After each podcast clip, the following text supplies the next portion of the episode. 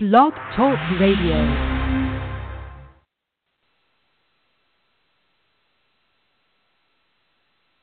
Hey everybody, this is Andrew from the Atheist Roundtable. Listen, I'm not playing my intro tonight because I've got a wee bit long of a show. It's gone actually uh, long enough that I have to split it into two shows, and so I'm skipping the regular intro music tonight so I can get to this ranty part really fast, so I can get to the interview really, really faster. Right. So, my my guest tonight is Gleb Tsipursky. Gleb is flipping awesome. You've not met a more awesome person than Gleb. You want to meet awesome people like Gleb. You are thankful that I have found the Gleb and have him on my show tonight. Yes, you are. In fact, I was so enthralled by Gleb's awesomeness that before the interview, we agreed that I was going to ask him some stuff about himself and then as soon as the interview started, I forgot all about that stuff that I wanted to talk to him about. And we still went so long that I have to cut it into pieces.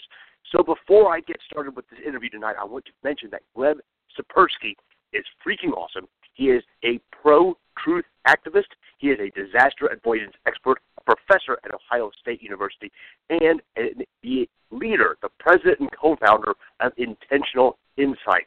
Also, according to his Facebook page, he's a cat person. We'll forgive him for that. He still oozes the awesomeness. Before I talk too much, this is the interview with Gleb. Thank you so much for joining me tonight on the Atheist Roundtable. I have a super special guest with me tonight who wants to talk about what we're going to do in the new age, the new dawn of post fact politics. And his name is Gleb Tsipursky. Oh man, did I get that right, Gleb? Almost. It's Saporsky. So Persky. the cheese silent, not this. oh, man. Okay, I I apologize. I no worries. I suck. I'm going to call you Gleb from now on. That's fine. You can also call me Mr. Chief. That helps. See, you're old enough that you get that joke. You know, some of your listeners are not. that is true. Yes, I. Uh, yes. I date my I date myself as well. So I used to eat Mr. T cereal, so that's that's yep. yeah. Uh, Gleb, we li- we seem to live now in a time when uh, when when truth isn't or, or fa- facts don't matter as much. Um, why are you so concerned with why facts aren't aren't uh, as valued as they seem to uh, today as they used to be? Yeah, this is a really interesting time, and Oxford Dictionary even chose post-truth politics as its word of the year in 2016 because of the Trump election and the Brexit Leave campaign. And it defines post-truth politics as politics where appeals to emotion and appeals to personal beliefs win out as opposed to appeals to facts. So it's not that people and politicians lied before. That happened all the time. But in the current day and age, both with the Trump election and with Brexit, politicians win by very explicitly and blatantly lying. So that's a difference between what this time is and what the past is. Previously, politicians, you know, they can get ahead just a little bit by lying. Now they just blatantly lie and still win. And so that is what a post-truth politics here is. That's where we are. And this is very concerning. So the reason this is concerning is because other politicians will take example from how Trump has behaved and how the Brexit side in the, uh, in the Leave side in the Brexit campaign has behaved, and will use lies and deception because now they know it works. They know it works to manipulate the electorate this way. And so as a result, we're, we're already seeing more and more politicians on both sides of the aisle. This is a bipartisan issue, although there is more of it coming currently from Republicans. We also see some Democrats think Trump has shown, and the Leave campaign in uh, the UK has shown that lies and deceptions work in manipulating the public. So, what we are heading toward is a future of more and more lies and deceptions because these tactics work. They simply work and because they work and because the, these are that's what has been shown now the some of the inevitable consequences of this one of the inevitable consequences much greater corruption much greater corruption. Because if a politician can win by lying, then what's to prevent him from stuffing his pockets and colluding with big business and taking bribes and uh, putting taxpayer money uh, to his own family while still lying about whether he's doing it? If, if you don't trust the journalists, if the journalists who are investigating it aren't going to be trusted, there's nothing preventing that politician from doing it. There's nothing. And so if the politician can still win by lying about him being corrupt uh, or her being corrupt, uh, we will not have a check on corruption. We will also not have a check on authoritarianism. And that's another future, a very realistic one. Now, imagine if we have a candidate who says, you know, oh, uh, my opponent got millions of illegal votes and is currently in power and has judiciary authority. That candidate can easily say that if he does lose an election that oh you know my I lost because of millions of illegal votes for my opponent and if he has control over the judiciary he can trump up some fake evidence about that and if he can get enough people to believe him despite the evidence being you know clearly if he can get enough people to believe him that candidate can maintain power and that's so we're losing the check on authoritarianism and that's leading to the likelihood of an authoritarian country and a corrupt country. And we are not unique. You know, there are plenty of other countries that were democracies that went that direction. Russia is one of them. In the 1990s, Russia was a pretty democratic, free country, and right now it's you know pretty authoritarian and quite a bit more corrupt. Turkey is going that way now. We can observe it going that way. A decade ago, it was a pretty free, democratic country. Then over time, the media began to be attacked by Erdogan, and now he recently passed a legislative amendment that gave him a constitutional amendment that gave him uh, almost unlimited power, kind of very strong presidency. We had that. We saw it happen in Italy, in Germany, in Spain, in Portugal, in many other democracies. So this is something that can happen, and it's very worrisome.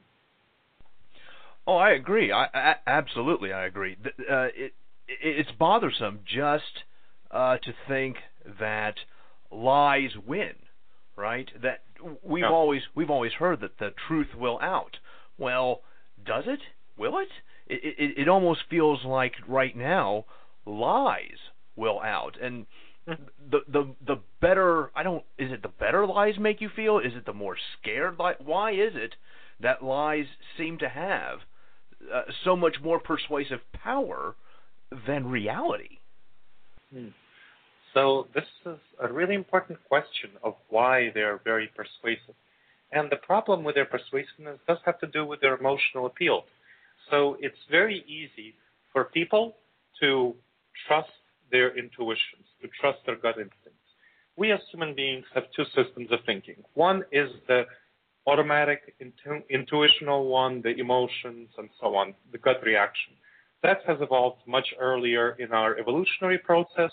It's the fight or flight reaction. It's the one that you know that we use to get away from saber-toothed tigers or jump out of the way of moving cars, or the fight response when somebody uh, tries to attack us, we attack them back.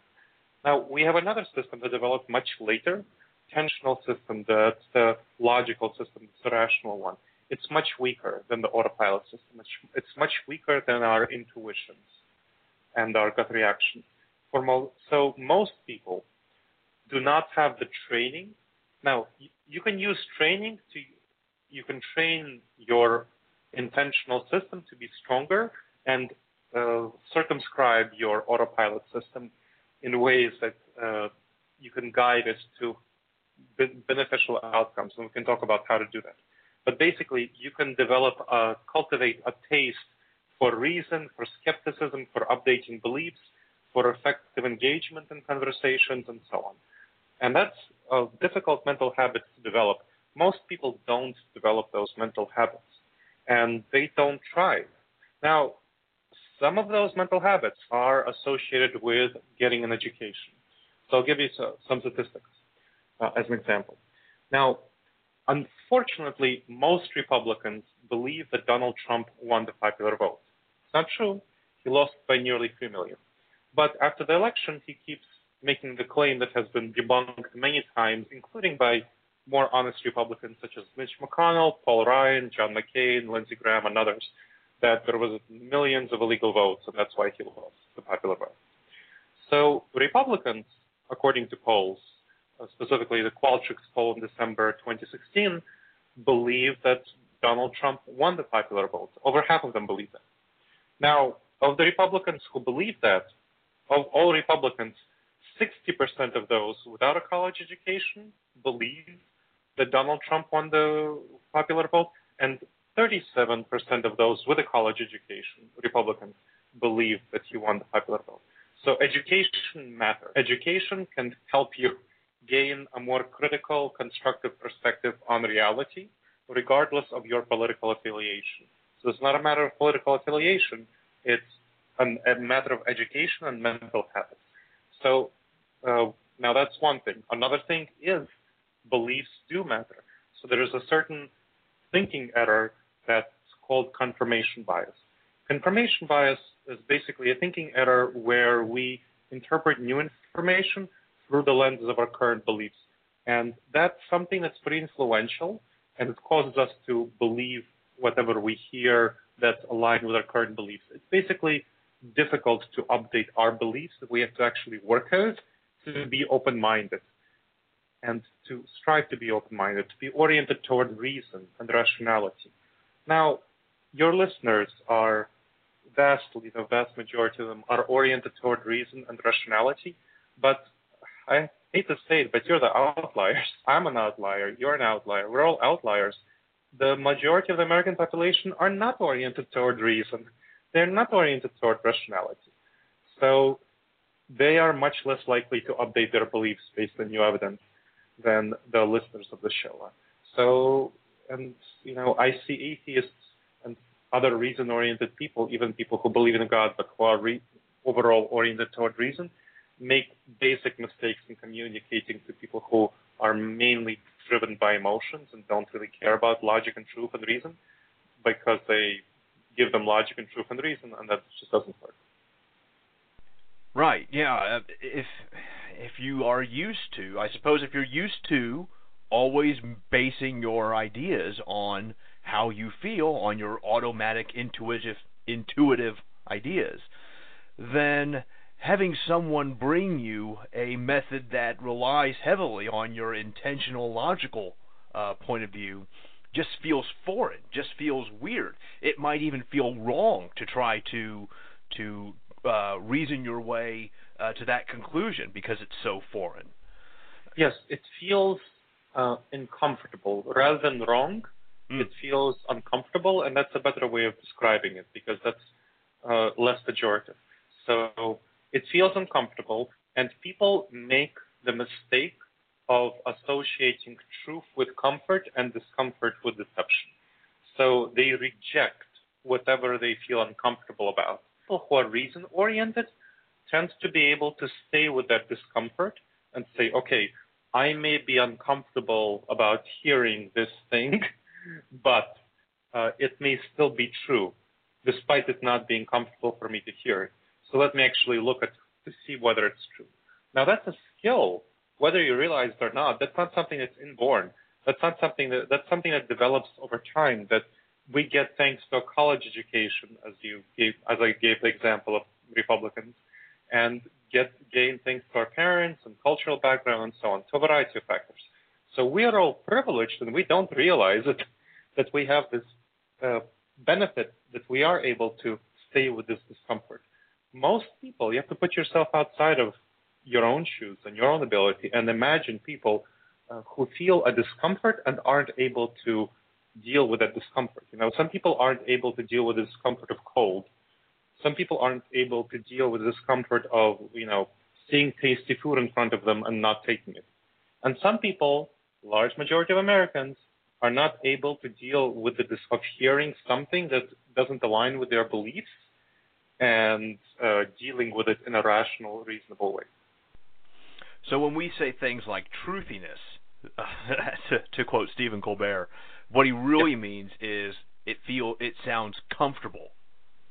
Yes, exactly. Truthiness, something that's truthy is something that sounds comfortable. Mm-hmm.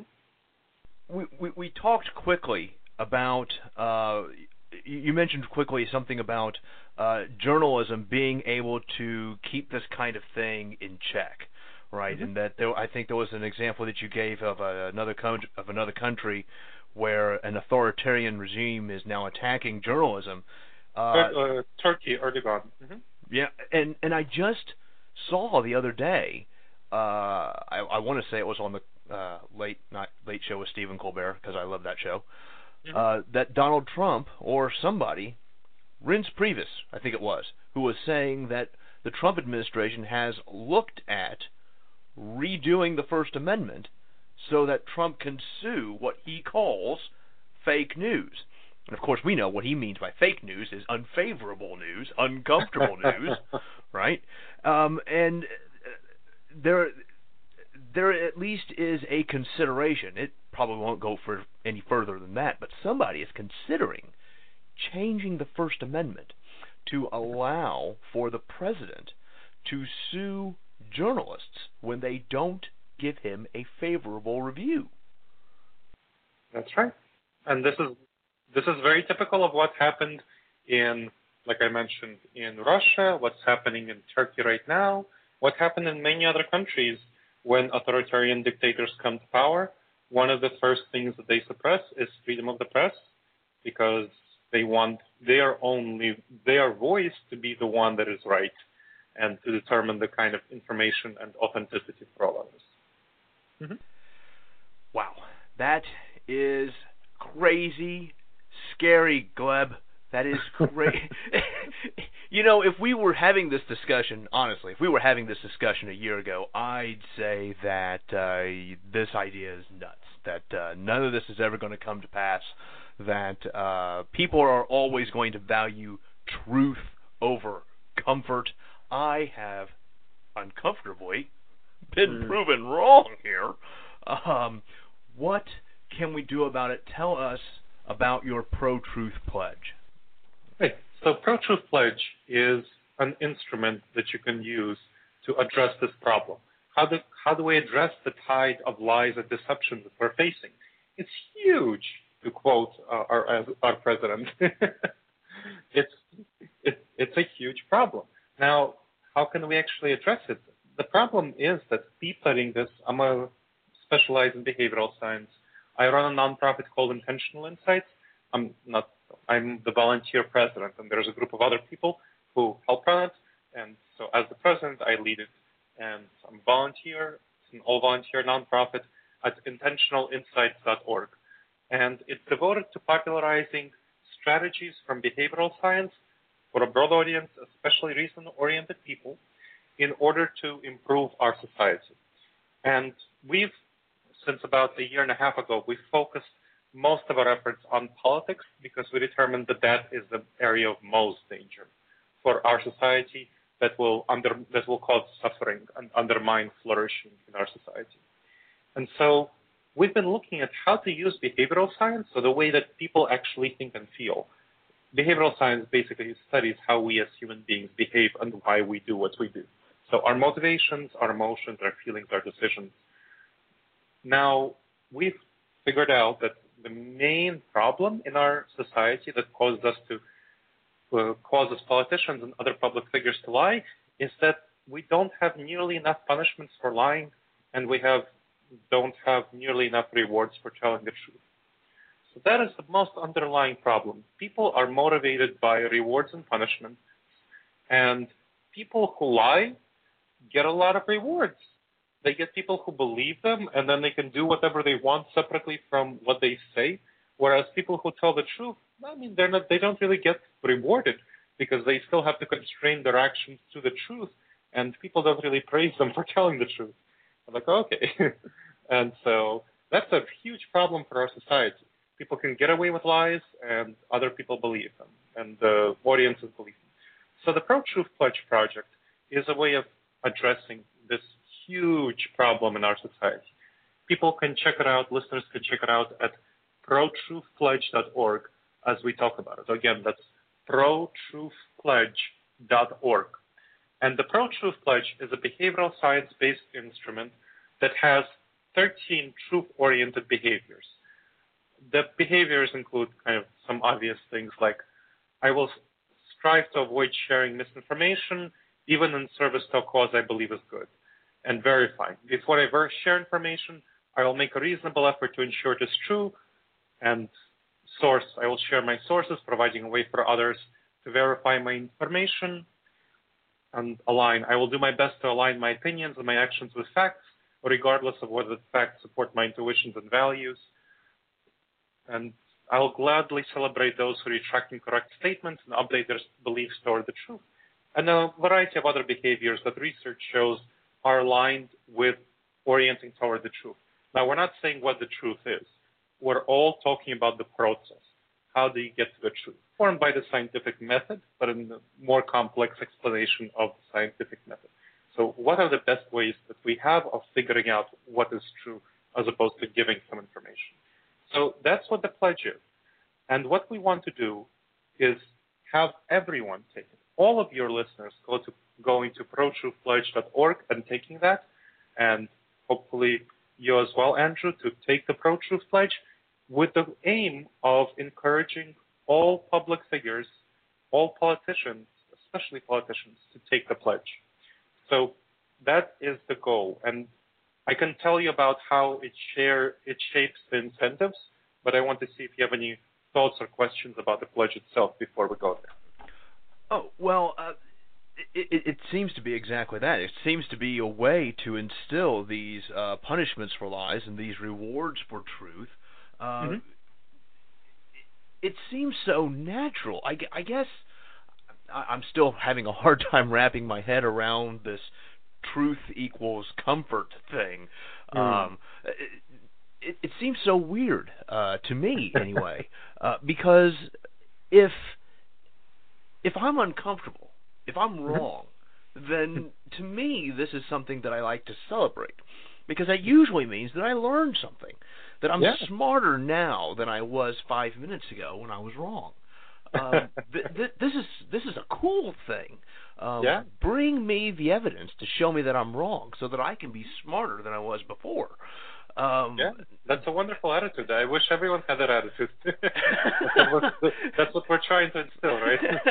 and, and and I I know intellectually that that I'm that I must be the outlier because yep.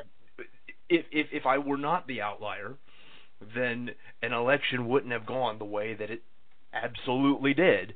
Yep. Uh, it, it but to think that it, the the reward and punishment dichotomy is reversed here. That the people who are lying get the most rewards, the people who are telling the truth get the most punishment. Is eh, it's, eh, it's a little disconcerting, Gleb. It's it's it's a little uncomfortable. Is it uncomfortable? It really is uncomfortable. Yes, it's uncomfortable to learn the truth, isn't it? it, it it is, but you know, if you never if you never get there, then then there's no motivation to go and do something like the pro truth pledge. There's no reason to go and look at it and evaluate it and, and, and realize that this is something that we all need to do. You know, if you if if you're if you're in a place like I was before this interview started, where you think that um, uh, that everyone loves getting smarter and and realizes that to be smarter they learn things and you learn things by going from a state of being incorrect to a state of being correct. Uh, that um, you know if you don't get out of that comfort zone then there's no reason. I don't i don't see a reason to ever go and realize the importance uh, of something like the Pro Truth Pledge. That um, so so. Oh. Thank you for making me uncomfortable because that really underscores why this pledge is so important. There is uh, something called in behavioral science and psychology a phenomenon colloquially known as failing at other minds and uh, more scientifically known as projection fallacy and the false consensus effect, where we project our the way we think on other people and where we imagine that other people agree with us. That's the first one, projection. And the false consensus effect is where we imagine that other people agree with us to a much greater extent than we do.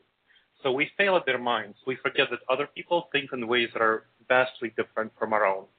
And it's uncomfortable to realize that they think that in different ways. But once you make that realization and come to that truth, you know, they really do think in really different ways. It's really surprising. but uh, but it's true. And then you can you can observe all around you the evidence of this. The election would not have gone this way. It did if people thought the way you did, or the way that the vast majority of your listeners do, which is more oriented around truth and reason. So this is why it's really important to build a movement. We're building the pro-truth movement around truth and reason, something that pretty much anyone can get behind. And this is not a, a bipartisan issue. This is not Democratic or Republican. You know, I spoke, to, I speak to Republican groups, I speak to Democratic groups, and people are interested and enthusiastic about taking the pro-truth pledge and supporting it. Now, the first thing that has to be done is addressing the issue of truth and getting across to them why it's important to do that, why it's important to not lie, why they should care. Caring is at the heart of things. Why should they care if the candidate they like lies? You know, again, I'm sure that there are both Democrats and Republicans. I know that there are both Democrats and Republicans who currently don't care if the candidate they support lies. To me, I would not support a candidate who lies, or this would be a major, you know, if two candidates in a race lie, you know, both of those would be a huge turnoffs for me, and I would have to, if I chose to vote, I would vote, you know, really holding my nose. But that's because I have a strong concern for lies and deceptions. You have a strong concern for lies and deceptions. So do the large majority of your listeners, I'm sure. But there, we are the outliers among Americans. Most Americans don't care that much. So we need to raise their level of caring. We need to raise their level of caring by making them aware of how dangerous it is and give them a tool to address these lies and deception in politics and other life areas. And the Pro Truth Pledge at protruthpledge.org provides that tool. The more people sign it, the more support there will be for truth and reason in politics and other life areas. So we can talk about the ways that this happens, but this is the basic idea. This is the basic mechanism of that. Like the fan page for the Atheist Roundtable at slash Atheist Roundtable on Facebook or find your host at slash Andrew the Atheist. Send all of your email to andrewtheatheist at gmail.com. This podcast is the official podcast of atheists humanists, and agnostics of the Wabash Valley. Find us on Facebook for monthly meetups. Music for this episode is provided, as always, by Dick Richards. Thank you, Dick. God isn't here. We are. Take care of yourselves.